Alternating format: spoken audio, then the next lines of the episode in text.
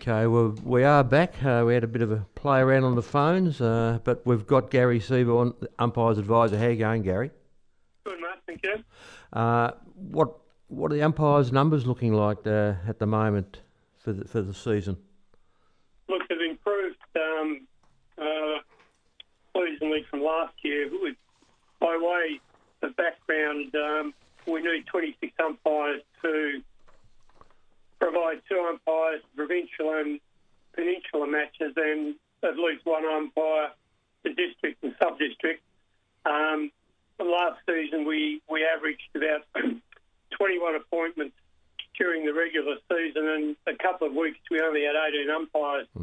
Uh, we are looking at being able to get to that 26 uh, umpires either by round one or round two, and then to maintain it regularly throughout the season, which is pleasing. And we've got um, a couple of umpires that are, that are overseas and away at the moment that will start probably round two or round three. So, so numbers have certainly improved this year.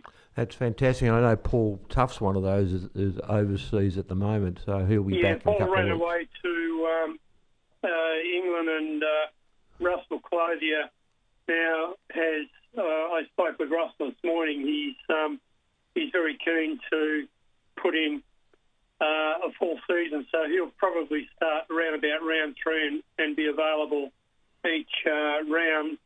And we've also been able to get back um, uh, two or three umpires who, very good umpires who were going to give it away but want to come back. So, um, yeah, the signs are that we'll we'll be able to um, keep that 26 umpires regularly throughout the year. Oh, that's a good thing. Now, just uh, hunting around on the internet last week. I noticed that uh, on as of this Sat or next Saturday, the first of October, there's a couple of uh, rule changes which uh, uh, affect cricket. I'm pretty sure they'll affect us. One is with the batter being out caught, and if the batsman cross while the ball's in the air, you actually go back to where where you were, and the new batsman faces uh, faces the bowling. Is that Yeah, I believe. um, I I haven't actually.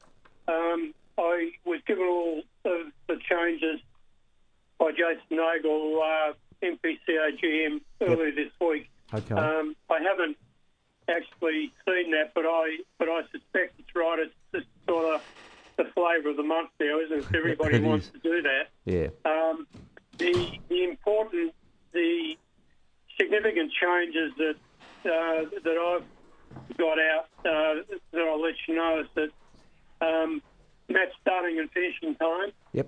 um, for two day matches in provincial, peninsular district, sub district, first and seconds, and other grades. Yep. Uh, all commence at twelve thirty. That's the key one for everybody. By Yep. seven o'clock. Must finish uh, by with- seven. Yep. Yep, with the corresponding adjustment to the normal two to German Yep. to three to three twenty. The the only exception, Neil, to this is that there's now a formal provision in the MPCA senior playing rules for an adjustment to start and end times uh, to take into account Red Hill and Boneo uh, when cricket clashes with markets and shows. Okay. Um, And so, for example, captains and the umpires may agree to start the game at 12.50 uh, and finish by 7.20 p.m. in order to get the full six and a half hours maximum playing time. Okay. But in, in, in all other cases, uh, the games finish by 7 o'clock.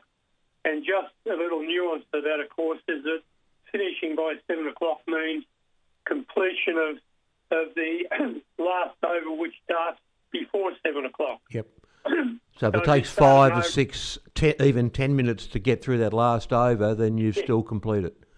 If, if you're starting over at 6.58 Yep. uh, and you've only bowled two or three balls by 7 o'clock, that over uh, will be completed, and that uh, that's the meaning of finishing by 7 o'clock. All right. Look, an, another interesting one I read in the general rule changes, Law 22, talks about uh, a wide, and it's come out of T20, I think, when batsmen start to adjust their stance uh, during the bowling run up, that any any time that if you bowl the ball and it was somewhere within reach, even though they're moving around, it, it sounds like you are get a, giving a little bit more leniency to the uh, to the bowler in this one. Uh, Has anything come through uh, to you on that one yet? No, it hasn't.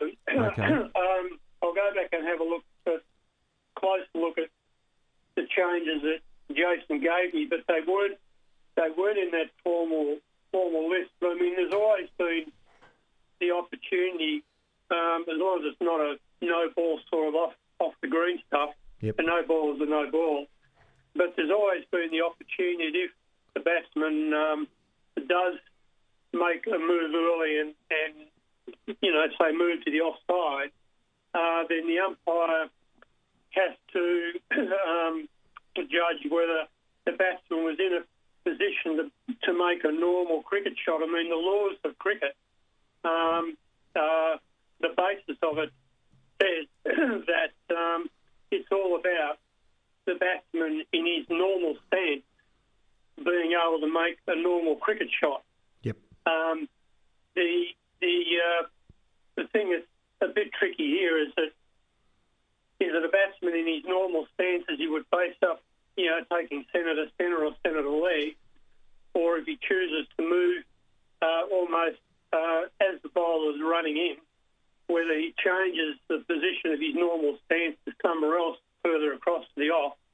Um, we'll have a closer look at that, uh, Neil, uh, with MPC and just make sure we've got um, um, a consistent view about that. Yeah, that's that's the important thing. I think uh, as long as the MPCA and and uh, you guys agree on that, and you can pump that information out, that's going to be the key thing. So. I- we're going to have to let you go in a moment, Gary. Sorry about wasting a couple of minutes trying to get the phone up. But the good news looked like a few extra umpires. Looked like we'll we'll have enough for most of the season. Uh, the twelve thirty start and the seven o'clock finish uh, th- i- is very very important. Jason's just got one question for you before we let you go. Yeah, Only Gary, one. this is just one. G'day, Yeah, how you going? Um, good, Good, to mate. speak to you. Um, this is just one back to two day cricket that occasionally happened where we would have, say, two umpires one week and then one umpire the next week, and of Yep. course, the they, there's always slight different interpretations of rules. So I always felt it was good to have like either two both weeks or one both week. I'm just wondering whether that's been taken into consideration across the two day format. Well, that was that was a consideration really because of the numbers we had and hmm. particularly low numbers. We we are aiming that we won't be doing that at all. So that when umpires are appointed in a two-day game, uh, they they are appointed and will officiate on both days. Oh, that's awesome to hear. Thanks for, for that, Gary. Um, Neil, the only other thing Yep. very quickly is on fast short pitch bowling, which is very important.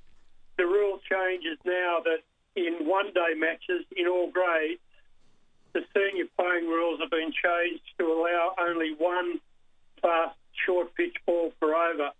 Um, in Oxer two day shattered. grades, it stays the same at two fast short pitch balls per over, but in one day, it's been changed to only one. Okay, well, that, that's a good thing uh, to, to remind people of that that subtle distinction because, you know, in that first month we've got a couple of one days and we've also got a two day, and people are going to have to be aware of that one. Gary, thanks for, for joining us. We'll certainly get get you on as as we get a bit more clarity about uh, about any of those rule changes and which ones apply to us and which ones don't. Great to have a chat to you this morning, mate.